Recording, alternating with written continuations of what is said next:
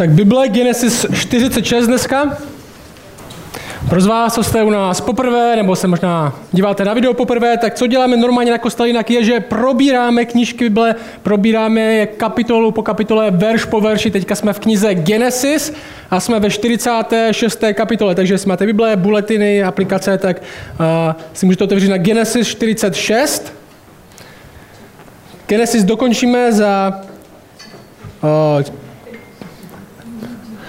dokončíme uh, v září a potom ten plán, řeknu vám, jaký bude plán, potom ten plán je, že budeme asi 4 nebo 5 týdnů uh, v knize Titus, do dopisu Titovi, a pak se pustíme do Lukášova evangelia, ve kterém budeme pravděpodobně tak stejně dlouho, jak budeme v Genesis, takže uh, cca dva roky. Uh, takže Genesis 46. Genesis má 50 kapitol, my jsme skoro na konci. A dneska spolu se budeme trochu bavit o investicích. Jo, ne způsobem, že bych chtěl, abyste investovali do nějaké mé firmy, kterou zakládám. A, ale budeme se bavit o tom, proč má cenu dělat některé věci. Proč má cenu dělat některé věci, proč má cenu do něčeho dát energii, proč má cenu do něčeho investovat, proč má cenu dělat někdy těžké rozhodnutí. A my se, teďka poslední týden, my se snažíme jet s mojí manželkou, s Lidou uh, a s dětmi a i na dovolenou v září, nejspíš. A snažíme se najít nějakou chatu v České republice.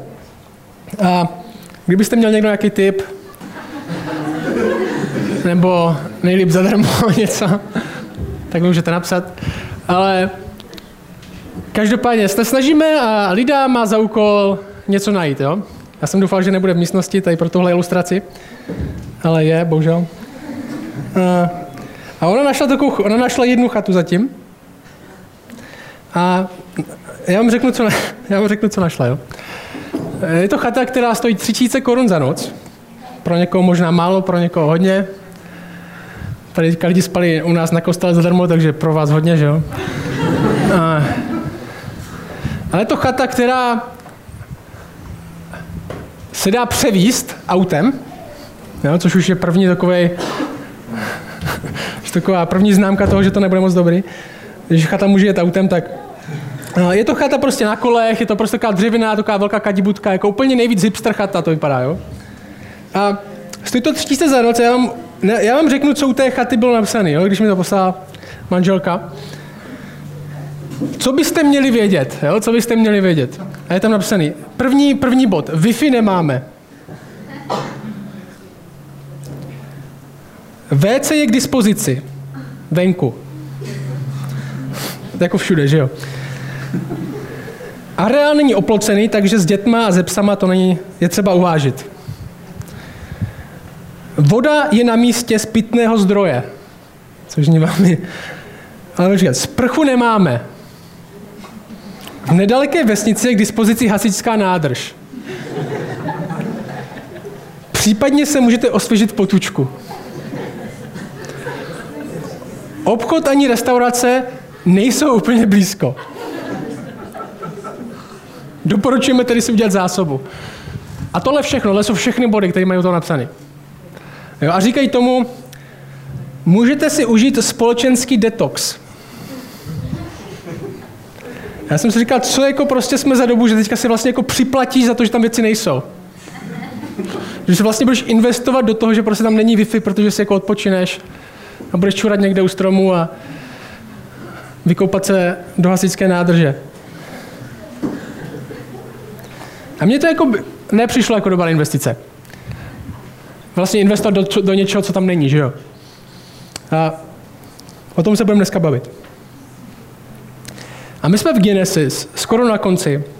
A v posledních Poslední měsíc, poslední několik týdnů jsme, možná více jak měsíc, jsme v příběhu Josefa. Jo, pro ty z vás, tady nebyli a jste možná v církvi díl, tak možná znáte příběh Josefa. My jsme v příběhu Josefa, my jsme v příběhu, kde Bůh zachraňuje Josefovu rodinu způsobem, který nikdo nečekal. Způsobem, který nikdo nečekal. Protože prostě Bůh to tak dělá, že jo? Bůh tak, jestli znáte Bibli trochu, tak víte, že Bůh dělá věci způsobem, jakým ne moc lidi čekají. Vždycky, když začne Bůh jednat, tak první, co je, že lidi nepoznají, že Bůh jedná. Ať už je to prorok, který ho vždycky, když otevře pusu, tak zbijou. Ať pošle hlavního proroka, který má vyvíst lidi z Egypta, Mojžíše, který řekne, já neumím mluvit ani. Ať je to Ježíš, který se narodí v největší vesnici, takže nikdo nemůže uvěřit, že by z takové vesnice mohl být někdo, kdo by byl nějakým způsobem významný. Ne, Bůh prostě dělá věci způsobem, kterým ne lidi čekají. A možná je to i tak očividný v příběhu Josefa, v jakým jsme, že jo? Kdybyste si měli napsat plán, jak zachránit rodinu, jak zachránit rodinu, tak možná to součástí toho plánu by nebylo. Tak za prvé, nejmladší bratr, nejmilovanější bratr musí do otroctví do cizí země. A až se dostane do toho otroctví, tak ho hodíme do vězení. A to byl začátek božího plánu, jak tuhle rodinu dát dohromady, jak ji zachránit a další bod. A pak přijde světový hladomor. A tohle se zdá, tohle nám Bible prezentuje, že Bůh je zatím. Že tohle není jenom něco, co se stalo náhodně, tohle Bůh řekl, že přijde, tohle dokonce Bůh dělá. Nikdo by to takhle nečekal. Že Josefovi bratři záviděli Josefovi, už je štval, tatínek, je měl, tatínek ho měl nejvíc rád, dal mu takovou pěknou vestu, hodili ho do díry, prodali ho do otroství do Egypta a 20 let ho nikdo neviděl. A 20 let ho nikdo neviděl. Tátovi řekli, že je mrtvé, že to nepřežil. A teďka po 20 letech zjistili, že nejenom, že Jozef žije, jejich nejmladší bratr, že žije v tom Egyptě, ale že je pánem celého Egypta. Že je pánem celého Egypta, což se hodilo, protože všude na světě byl hlad a jenom v Egyptě bylo jídlo. Jo, je hlad a váš bratr prostě je ředitel Kauflandu, že jo? To je prostě je ředitel někde, tam je jídlo a on to tam má na starosti. Svět prožívá hladomor, to už tady moc dobře úplně neumím představit, že v největší katastrofě nedostatku, co se stalo minulý rok v Česku, je, že došel PlayStation 5. Nevím, jestli na Facebooku někdo do vás hraje nějaký hry, jak to byl největší problém pro Českou republiku, že není dostatek čipu. My si nevíme představit, co to je nedostatek jídla. Ale přišlo to a bylo to součástí božího plánu.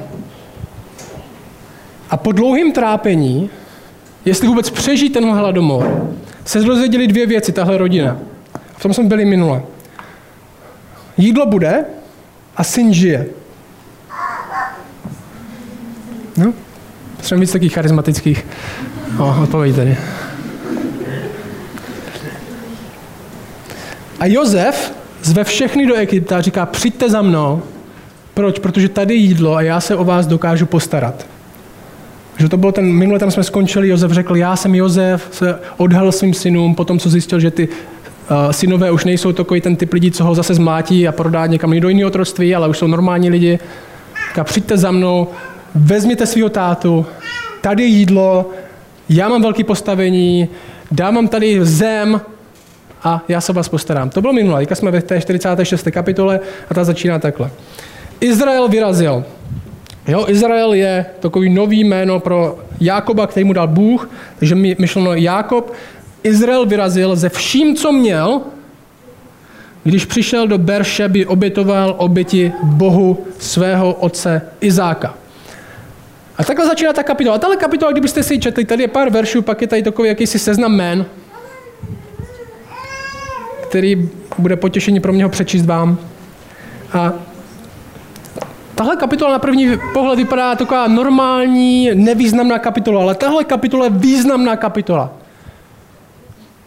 Tohle pro Jakoba velká věc, že má jít do Egypta, že se tam má přestěhovat. Proč? Protože to, kde byl teď, je celkem důležitý.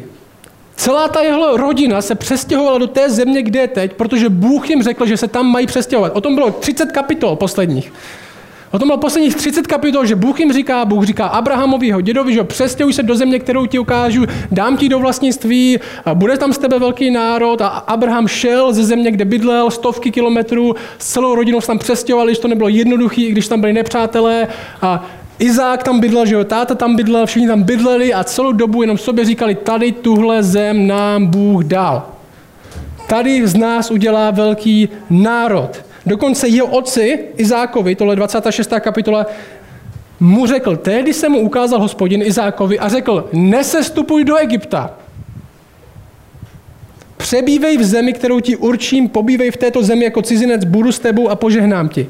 Buď v téhle zemi, nikam jinam nechoď. Buď tady. Jenom proto, že to bude možná těžší, neznamená, že nebudeš dělat to, co Bůh nechce, abys dělal. A tohle je velká věc. Tohle je velká věc a bude vyžadovat, tady vidíme investici nebo risk všeho.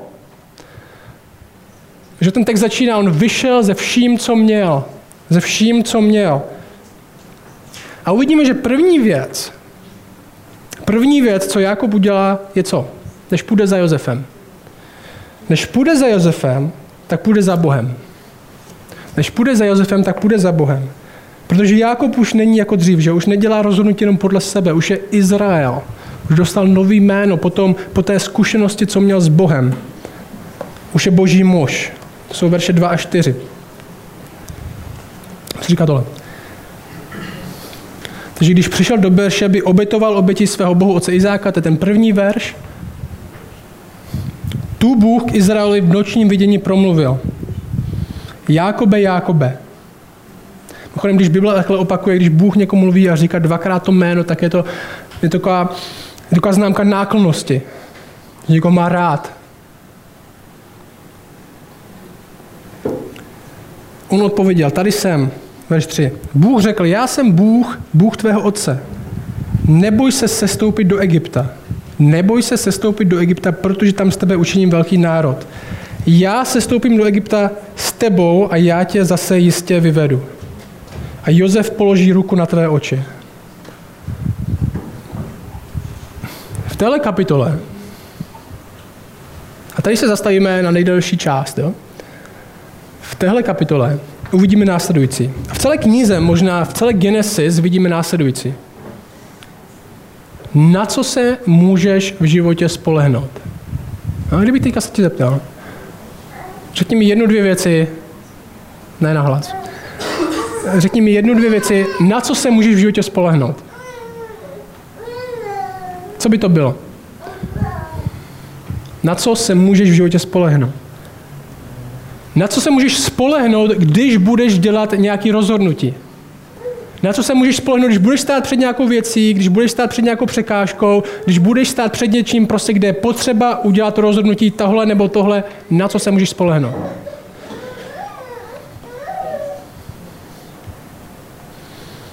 A v téhle knize a v téhle kapitole vidíme následující. A v téhle celé knize, ten kontext toho vidíme následující.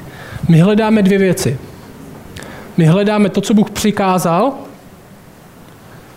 My hledáme to, co Bůh přikázal a to, co Bůh zaslíbil. Dvě věci. Hledáme to, co Bůh přikázal a to, co Bůh zaslíbil. Podle čeho děláš rozhodnutí ty? A neptám se, podle čeho bys chtěl dělat rozhodnutí ty, kdybych ti dal teďka teologický kvíz a tam by bylo napsané, podle čeho děláš rozhodnutí, a bylo A, Ježíš, dva, ty, tři, pohodlí, že jo, tak všichni Ježíš samozřejmě. Ne, podle čeho děláš rozhodnutí, tak podívej se zpátky na své rozhodnutí. Takhle to nejlíp zjistíš. Ne, že si řekneš, jak bys to chtěl, ale podívej se zpátky na své rozhodnutí. Podle čeho děláš rozhodnutí ty? Podle toho, co bude pohodlnější, podle toho, co přinese víc peněz, podle toho, co se bude líbit ostatním lidem, podle toho, co zlepší možná tvé postavení. A Bůh tady řekne Izraelovi, Jakobovi v podstatě tři věci. Možná před největším zlomem v jeho životě. On mu řekne, neboj se tohle udělat, tohle součástí plánu. Že neboj se tohle udělat, tohle součástí plánu. Už Abrahamovi říkal, že budou 400 let někde jinde. Jo, tohle není novinka v téhle knižce, tohle už Bůh řekl dávno, že takhle bude. Já budu s tebou, že jo, z toho textu, a má to cíl, má to smysl, něco s tím udělám. To jsou ty tři věci, které mu řekl. Hejka, poslouchej, investovat do něčeho nebo riskovat pro něco není jednoduchý, že jo? Nevím, kolik z vás zkoušel do něčeho investovat. Někdy.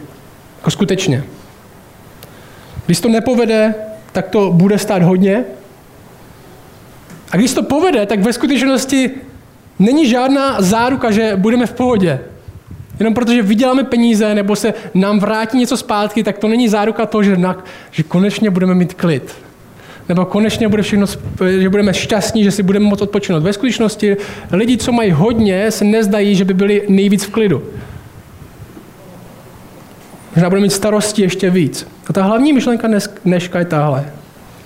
Jestli si píšete poznámky, vy dva z vás, tak si můžete napsat tohle.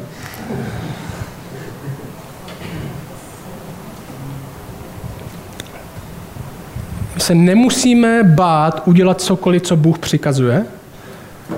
My se nemusíme bát udělat cokoliv, co Bůh přikazuje a můžeme odpočívat ve všem, co Bůh zaslibuje. A já vysvětlím, co to znamená. A řeknu to znova. My se nemusíme bát udělat cokoliv, co Bůh přikazuje a můžeme odpočívat ve všem, co Bůh zaslibuje. To, co Bůh přikazuje a zaslibuje, jedno z hlavních témat Genesis. A stejně tak pro nás by mělo být centrem, možná gravitací našeho života. Kolem toho by se mělo všechno točit. Když děláme rozhodnutí, když stojíme před něčím, co ovlivní náš život, i před malýma věcma, tak bychom neměli mít na výběr, než tohle mít před sebou. Co Bůh přikazuje, co Bůh zaslibuje. Měla by to být v podstatě gravitace, velký centrum gravitace našeho rozhodování. Jo, nevím, jak moc jste obeznámeni s teorií relativity, um, protože já jsem na, na velmi populární úrovni. Uh, ale když Einstein přišel z teorie relativity, tak začal přemýšlet, co je to gravitace. Jo, tohle je úplně zadarmo ilustrace pro vás. Co je to gravitace? Je to nějaká magická síla, která přitahuje planety. Je tady slunce tady, že jo, planety se kolem nějak točí, nebo kámen spadne na zemi. Je to nějaká magická síla, která přitahuje ty planety, nebo je to něco jiného? Einstein přišel s tím, že ve skutečnosti, co se děje, je prost, velký těleso, který má svůj tíhu, zakřivuje prostor kolem sebe. Jo, co to znamená? Dává se často ilustrace. Představte si, že děláte bowlingovou kouli na trampolínu, že ono dělá takový důlek, a teďka tam dáte kuličku. Co udělá ta kulička? Spadne k té bowlingové kouli, protože tam je důlek, že jo? Nebo, nebo ji pošlete možná nějakou rychlostí, ona se bude točit kolem ní, než do ní prostě spadne. Einstein říkal, podobně, jak tohle, takhle zakřivují planety prostor kolem sebe a my, slun, my kolem slunce, měsíc, měsíc, my nemůžeme jinak, než tohle dělat, protože jsme se pohybujeme v zakřivném prostoru. Stejně jako my, když jdeme po naší planetě, když jdeme po Zemi, tak jdeme rovně, ale ve skutečnosti jdeme Kdybychom ji obešli celou, že jo, tak jdeme takhle. My se pohybujeme, jak nejrovněji dokážeme, ale na zakřiveném prostoru, že jo. A on říká, planety se ve skutečnosti netočí dokola, oni se pohybují jak nejrovněji můžou, ale v zakřiveném prostoru.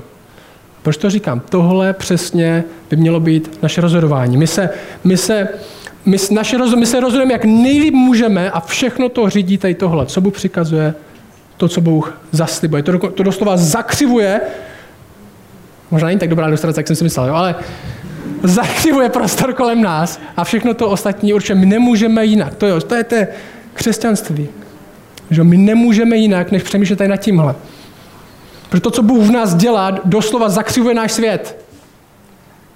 A to komplikuju. Dobrý, jdem dál. tak. Ale já chci, abyste viděli, že tyhle texty, které jsou v Bibli je plno textu, jak máme přemýšlet. Jo? V Bibli je plno textu, jak máme přemýšlet. Texty, které tam jsou, my můžeme číst a říkat si, no tohle je taková nadsázka, tohle je taková hyperbola, tady to trochu přehání třeba Ježíš, když tohle říká. Ale co kdyby Ježíš, když říká věci jako neschromažďujte si poklady na zemi, kde je ničí mol a res, kde se zloději prokopávají a kradou, schromažďujte si poklady v nebi, kde je ničí mol ani res a kde se zloději neprokopávají a ne, ani nekradou. Nebo když říká, nepropadněte tedy starostem, neříkejte si, co budeme jíst a co budeme pít nebo co si oblačeme. Což jsou důležité starosti, že jo? To není jako, kam půjdu do kina, jaký obor si mám na vysoké škole zvolit. No to je jíst, pít To jsou ještě důležitější věc. On říká, nedějte o to starosti, neboť o to všechno horlivě usilují pohané, lidi, kteří neznají Boha. Vždyť váš nebeský otec ví, že to všechno potřebujete. Hledejte však nejprve Boží království a jeho spravedlnost a to všechno ostatní vám bude přidáno. On říká, to, co řídí váš život, kolem čeho se začíná točit váš život, je něco jiného, něco jiného se mění. Co, tohle, co kdyby tohle nebyl nadsázka? Co kdyby tohle Ježíš opravdu myslel vážně? A nejenom co kdyby to myslel vážně, co kdyby my jsme to vážně vzali. Jdem dál. Jo, neznamená to, že tohle nejsou důležité věci, ale už neurčují náš život. Nemusíme se bát dělat cokoliv, co Bůh přikazuje a můžeme odpočívat ve všem, co zaslibuje. Co by to teda mohlo být pro nás? A za chvíli se vrátíme do toho textu. Co by to mohlo být pro, pro nás? Já vám dám několik příkladů. Dám vám jeden, mám napsaný tři, dám vám jeden. Už jsem to přehnal s tou ilustrací o gravitaci. Uh. Nový zákon má hodně příkazů, že jo? Nový zákon má hodně příkazů, co máme dělat. Jo? Čemu se máme věnovat. Já vám řeknu jeden takový možná schrnující, takový obecný, A to je tohle. Investovat na maximum do lokálního společenství. Investovat na maximum do lokálního společenství. Možná se budete divit, ale primární, primární způsob růstu v Novém zákoně není seď doma a rozjímej na Biblii. Primární zdroj růstu překřestěna není seď doma, rozjímej nad Biblii a trochu se pomodli. I když jsme možná jako my křesťani uvěřili, že tohle by měl být primární zdroj našeho růstu, protože nám to všichni říkají, modli se, čti Biblii doma. To nevadí, že jsi ten plán ročně nedokončil ten rok. Zkusíš to příště. Primárním způsobem růstu v novém zákoně společenství věřících. Je společenství věřících. Proto jsou všechny nov, novozákonní dopisy napsány buď církvi, nebo vedoucím církve o tom, jak by měla církev vypadat. Církev myšleno společenství, místní, lokální společenství věřících, kteří žijou život spolu.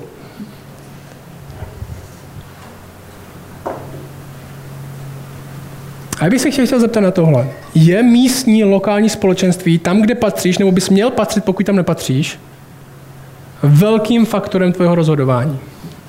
Velkým faktorem tvého rozhodování. Kevin DeYoung, takový americký kazatel, napsal knížku, která se jmenovala Prostě něco udělej. Lidem, kteří se pořád bojí něco dělat nebo pořád musí hledat boží vůli, jaký si mají dát jogurt.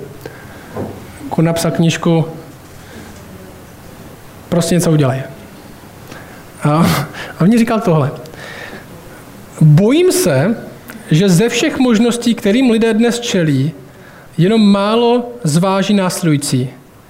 Jak můžu nejvíce efektivně a tak, aby to neslo ovoce, sloužit místním společenství?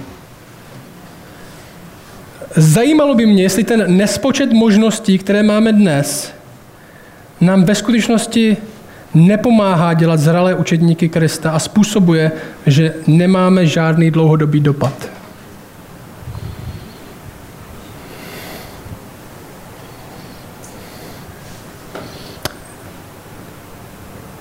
Místní společenství je velkým faktorem tvého rozhodování, protože o tom víme, tohle je něco, o čem Bůh řekl v Novém zákoně celkem jasně, všude, že je způsob, jakým rosteme že do toho máme investovat tak, že používáme svoje duchovní obdarování, že Bůh nám, dokonce bylo říká, nám dává speciální duchovní obdarování tak, aby jsme mohli sloužit dalším lidem. Pro další, ne pro nás. Je to faktor. Vlastně jak pro Jákoba, který se rozhoduje, co dělat, který někam jde, je faktorem to, co Bůh už řekl jemu. On toho moc neznal. My to známe daleko víc. Co by to znamenalo? Investovat víc do lokálního společenství. Já nemluvím o penězích. Já nemluvím teďka do sbírky, dej o 50 korun víc a, a dobrý. Jako dej klidně, jo? To, je, Můžeš. Co kdyby to znamenalo být na čas? Být přítomen. Být pozbuzením pro další lidi. Aktivním. Nejenom, o, teďka budu pro, pro pozbuzení pro další lidi, ale nikdo se se mnou nechtěl bavit, tak se to nestalo. Aktivním. Kde lidi potkáváš mimo neděli, že neděle není církev. Je to schromáždění církve. Sloužit ve skutečnosti svým obdarováním. Plno z nás maří talentem, který máme na všechno možné, jedné na budování lokálního společenství. Já vím, nejsou za to peníze. Pro většinu z vás. Ale co kdyby platil ten, ta věta, co již řekl? Neskromažďujte si poklid na zemi. No, nemyslel peníze. Myslím, že jo. Být přítomný a doopravdu přítomný. Doopravdy přítomný. My jsme měli dneska večeři páně. A je zajímavý, možná se vám zdá, to je takový tvrdý, říkat lidem, aby něco dělali. Teďka se v církvi musí říct jenom pozbuzuj tě, aby si někde byl. Že jo? Teď to musíš tak říct tak jako pozitivně, aby se nikdo neurazil.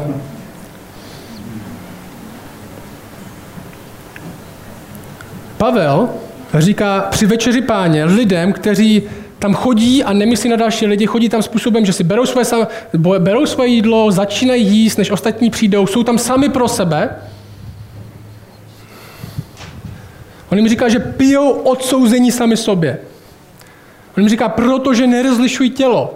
Jo, a tělo v tomhle kontextu ne, neznamená, že nerozlišují chleba. První korinským tělo znamená církev. Oni nerozlišují, že jsou součástí něčeho většího. Že být skutečně přítomný, nejenom přijít v neděli, odsedět si kázání, pak jít domů a dělat si zase své věci, být skutečně přítomný, být tam pro ostatní, hledat způsob, jak sloužit, hledat způsob, jak pozbudit. Být příkladem, choď na čas, to je příklad. Jak tě můžou lidi brát vážně, když oni tady jsou na čas a ty tady ani nejsi?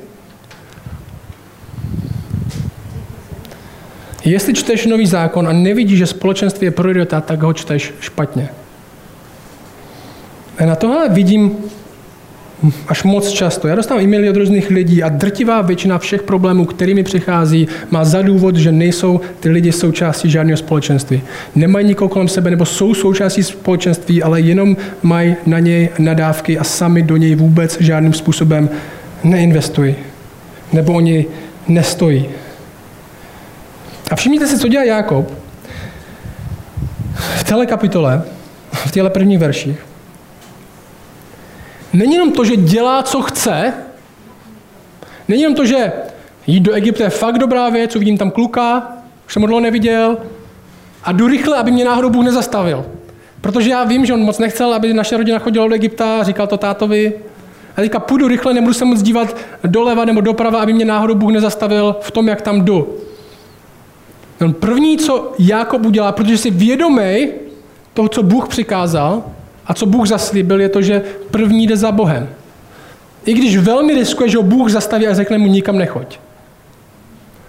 Že tohle, tenhle příběh není o tom, že Jákob šel do Egypta, kam chodit neměl a Bůh ho na cestě zastavil a řekl mu tady tohle, tak když už tam jdeš, tak já tam budu s tebou, budu tě pozbuzením, tada. Ne, Jákob šel první za Bohem. Ze své vlastní iniciativy.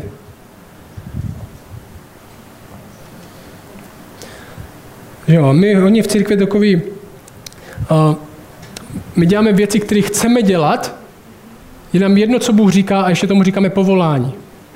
Že Babylon by měl takový článek, ve kterém psali, místní muž se cítí nejvíce povolán k věcem, které chce sám hodně dělat. Místní muž se cítí nejvíc povolán k věcem, který chce sám hodně dělat. Že to je náhoda. Vždycky Bůh mě tam povolává. A co to znamená je, Ups.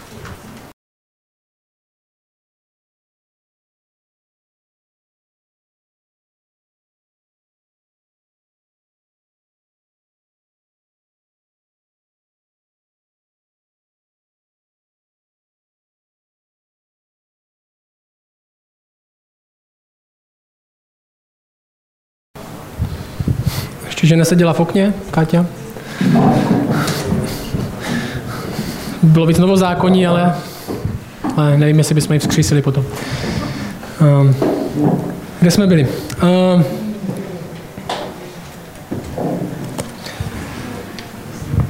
Jákob jde do Egypta. Jak jsem říkal, není to jen tak, že tam jde, protože to hodně chce dělat, nedívá se doleva nebo doprava, protože si říká, Bůh by mě zastavil, já vím, co Bůh přikázal, já dělám něco, co Bůh nechce, budu se tvářit, že jsem na to zapomněl, už je to dlouho, co to řekl, že tam nemáme chodit. No jde první za ním, jde první za ním. Nemusíme se bát udělat cokoliv, co Bůh přikazuje a můžeme odpočívat ve všem, co zaslibuje. A možná si říkáte, neprodlužu to už moc dlouho. Tady tuhle pointu. Ale tohle je zlomová kapitola v životě téhle rodiny. Tohle je nejdůležitější rozhodnutí, co budou dělat. My víme, že tam budou následující 400 let v té zemi. A ještě jeden citát od Kevina D. Younga z té knižky Prostě něco udělej je tohle. On říká nám křesťanům tohle.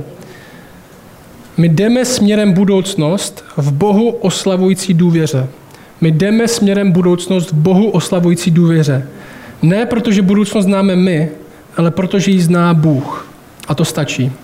Strach není jenom vada charakteru, je to hřích nevíry. Je to znamení toho, že naše srdce neodpočívá v božích zaslíbeních.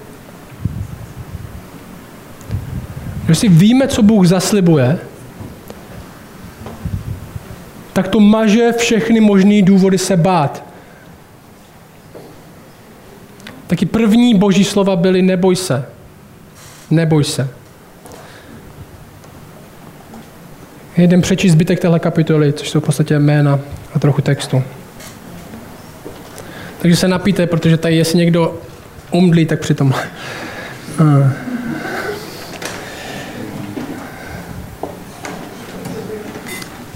Jákob tedy, protože Bůh zaslíbil, Bůh přikázal, Bůh zaslíbil, Jákob se tedy z Beršeby zvedl a Izraelovi synové naložili svého otce Jákoba, své malé děti a své ženy na vozy, které pro ně farao poslal. Vzali také svá stáda a svůj majetek, jež nabili v kenánské zemi a vešli do Egypta Jákoba a všechno jeho potomstvo s ním. Tohle je all in. Své syny a syny svých synů i své dcery a dcery svých synů, všechno své potomstvo přivedli sebou do Egypta. Jestli jste to nepochopili, tak vzali všechno. Toto jsou jména Izraelových synů, kteří přišli do Egypta. Jákob a jeho synové, Jakobův prvorozený Ruben a Rubenovi synové Chánok, Palu, Chesron a Karmi. Šiménovi synové Jemuel, Jamín a Ohad, Jakin, Sochar a Shaul a syn, Shaul, syn Kenanky. Synové Lévyho Gershon, Kihat a Mary, Judovi synové Er, Onan a Šela, Perez a Zerach. Er a Onan však zemřeli v kenanské zemi. Synové Peresovi byli Chesron a Chamul. Isacharovi synové Tóla, Půva, Job a Šimron. Zabulonovi synové Seret, Elon a Jechlal. Jachlel. A to jsou synové Lej, která porodila Jakobovi v Padan Aramu a také jeho dceru Dínu. Všech jeho synů a dcer bylo 33. Gádovi synové Sifion a Chagi, Shuni a Esbon, Eri, Arodi a Areli, Ašerovi synové Jimna a Jišva, Jišvi a Beria a jejich sestra Serach. Beriovi synové byli Cheber a Malky, ale toto jsou synové Zilpy, kterou dal Lában své dceři Lé, porodila Jakobovi 16 duší. Synové Jakobovi, ženy Ráchel, Josef a Benjamín. Josefovi se v egyptské zemi narodil Manases a Efraim, kterému porodila Asenat, dcera Potífery, kněze z Onu. A Benjaminovi synové Bela, Beker a Ašbel, Gera a Náman, Echi, Roš, Mupím, Chupím a Art. To jsou synové Racheliny, kteří se narodili Jákobovi celkem 14 duší, synové Danovi Chuším, Neftalio, synové Jaschel, Guní, Jeser a Šilem. To jsou synové Bilhy, kterou dal Lában své dceři. Ráchel porodila je Jákobovi celkem 7 duší. Všech, kdo přišli s Jakobem do Egypta, kteří pocházeli z jeho beder, kromě žen Jakobových synů, bylo celkem 66 a Josefovi synové, kteří se mu narodili v Egyptě, byli dva. Tedy všech duší Jakobova domu, které vstoupily do Egypta, bylo 70. Jo, tohle bude, to je důležitý číslo, k tomu se za chvilku vrátíme. A zbytek téhle kapitoly končí takhle. Jakob poslal před sebou k Josefovi Judu, Juda je ten, co teďka vede svoji rodinu. A poslal Judu, aby mu ukazoval cestu do Gošemu, Gošenu, to je ta země, kde budou. Když vešli do země Gošenu, Josef zapřál svůj vůz a vyrazil do Gošenu naproti svému otci Izraelovi. Když se mu ukázal, padl mu kolem krku a dlouho na jeho šíji plakal. Izrael řekl Josefovi, teď můžu zemřít, potom co jsem viděl tvůj tvář, protože jsi dosud živ. Josef pak řekl svým bratrům a rodně svého otce, půjdu to oznámit faraonovi a řeknu mu, moji bratři a rodina mého otce, kteří byli v kenánské zemi, přišli ke mně. Ti muži jsou pastýři ovcí, jsou to lidé zabývající se dobytkem. Přivedli své ovce a skot a všechno, co mají. A když vás faraon zavolá a zeptá se, jaká je vaše zaměstnání, řekněte, tvoji otroci jsou od svého mládí až dosud lidé zabývající se dobytkem, my i naši otcové, to abyste mohli zůstat v zemi Gošenu. Všichni pastýři ovcí jsou totiž egyptianům odporní. Takhle končí ta kapitola. Josef udělá, tak kapitola končí, že Josef udělá chytrou věc a k tomu se ještě dostaneme ve 47. kapitola, která je o tom, že Josef dělá chytré věci. Ale Josef udělá chytrou věc. Že řekne faraonovi, že tyhle, tahle moje rodina, to, oni jsou pastýři ovcí. Protože ví, že tak je nechají egyptěni na pokoji. Protože oni jsou, ta kapitola končí, všichni, všichni pastýři ovcí jsou totiž egyptěnům odporní. Ani budou mít vlastní zem. Protože tyhle lidi jsou, něco podobného se, se mi stalo, když jsem byl jednou na takovém táboře v Americe, tam vymysleli geniální věc. Tam vymysleli geniální věc, že všichni, kteří chrápou, budou mít svoji chatku. Já si říkám, proč to neděláme na, vždycky na nějakém kempu? Že tak tady je něco podobně. Všichni pastýři ovcí jsou to, že egyptěnům odporní. Geniální nápad. A podívejte se na tuhle věc. Rodina 70 lidí celkově. Jo, to je možná, to je v podstatě podobný, kolik je nás tady v místnosti. Představte si, tohle šlo do Egypta. 70 lidí. Spodina společnosti. No, taky možná podobný. Jde do země, protože trpí hladem. Tohle si Bůh vybral, aby změnil svět.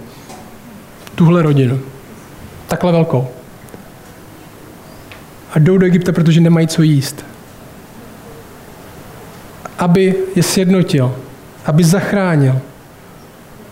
A tady se v podstatě všichni komentáři shodnou, že tohle číslo 70 není žádná náhoda. V Genesis v 11. kapitole, jestli si pamatujete, lidi tam začali být taky moc chytří, začali stavět věž, Bůh rozptýlil národy kvůli jejich neposlušnosti. Těch národů bylo taky 70, které byly rozptýleny kvůli neposlušnosti do celého možného světa. A stejně jako bylo národů rozptýleno kvůli neposlušnosti, tak je členů domu Izrael v jednotě. Skrze něž spojí Bůh jednou zase všechno dohromady. A tímhle končíme. Stejně jako jsou tady vedeny, stejně jako tady tahle rodina je tady vedena Judou, tak budoucí Izrael bude veden lvem z Judy. Stejně jako Izrael byl veden do země, kde padly kolem krku tomu, který měl celou dobu všechno pod kontrolou, tak i my jsme vedeni lvem z Judy do země, kde my i padneme kolem krku tomu, co celou dobu měl všechno pod kontrolou. Tomu, komu jsme zatím neviděli tváří v tvář. Ale tomu, ke komu jednou tváří v tvář prohlédneme. Stejně jako oni budou konečně v zemi, kde budou mít možná mír do nějaké chvíle od nepřátel a nebudou mít hlad tak my budeme v zemi, kde bude mír od nepřátel a nebudeme nikdy mít hlad ani nikdy žíznět. A proto my se nemusíme bát dělat cokoliv, co Bůh přikazuje a můžeme odpočívat ve všem, co Bůh zaslibuje. Proč? Protože když něco Bůh přikazuje, když něco Bůh přikazuje, přemýšlej o tomhle, tak to není proto, že by něco potřeboval. Že jo, my křesťané věříme, že Bůh je soběstačný. Tohle je naše taková teologická věc, to znamená, že není nic mimo něj, co by Bůh potřeboval ke své šťastné existenci. Čili Bůh, když Bůh přikazuje, aby si ty něco dělal, tak to není proto, aby, protože On něco potřebuje od tebe. Ale protože Bůh tě zve do nového života, kde skutečně začíná žít pro to, pro co byl stvořen. A když Bůh zaslibuje, tak proč v tom můžeme odpočívat? Protože když Bůh zaslibuje, tak to taky splní. Tak to taky splní. A Genesis pro nás by měl být zastavení už hodněkrát, že jo?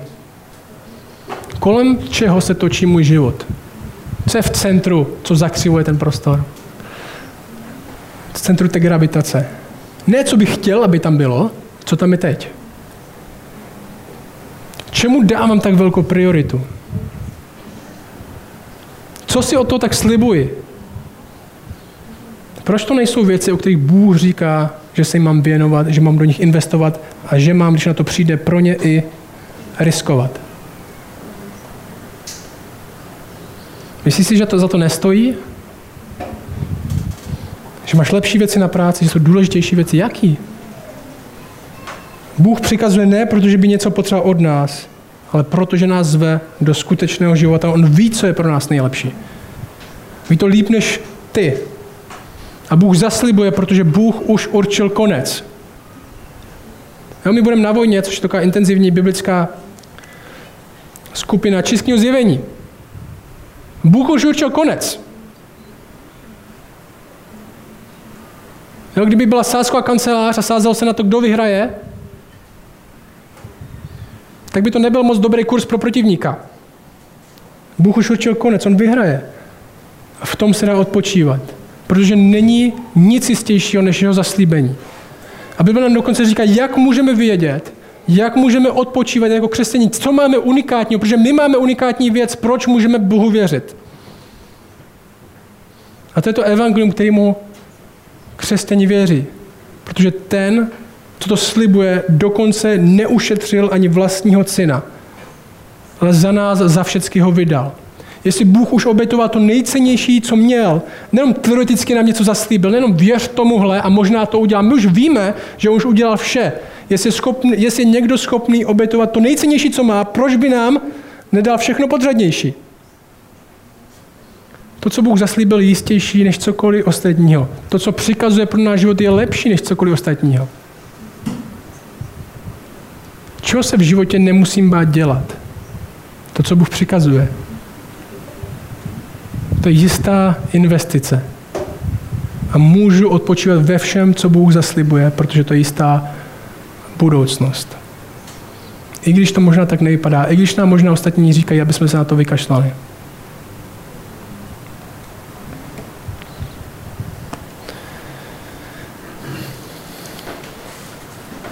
Tak díky za tyhle texty a za to, jak vidíme, jak v nich jednáš s lidmi, jako jsme my. A tě prosím, aby tenhle, tenhle čas, tahle neděle pro nás bylo zastavení, aby jsme prohlídli k tomu, co je uprostřed, kolem čeho se všechno ostatní točí a dali priority jinam, aby jsme prohlédli k tomu, co přikazuješ. A nebáli se zatím jít, ale šli zatím s radostí aby jsme mohli odpočívat v tom, co zaslibuješ. Aby evangelium nebylo pro nás jenom něco, co jsme potřebovali, aby jsme uvěřili, když jsme byli mladí, ale něco, co je pořád motorem vší naší práce. Že ty jsi už udělal, a nejenom udělal, ty ještě budeš dělat dál a přivedeš, přivedeš nás domů za tebou. Amen.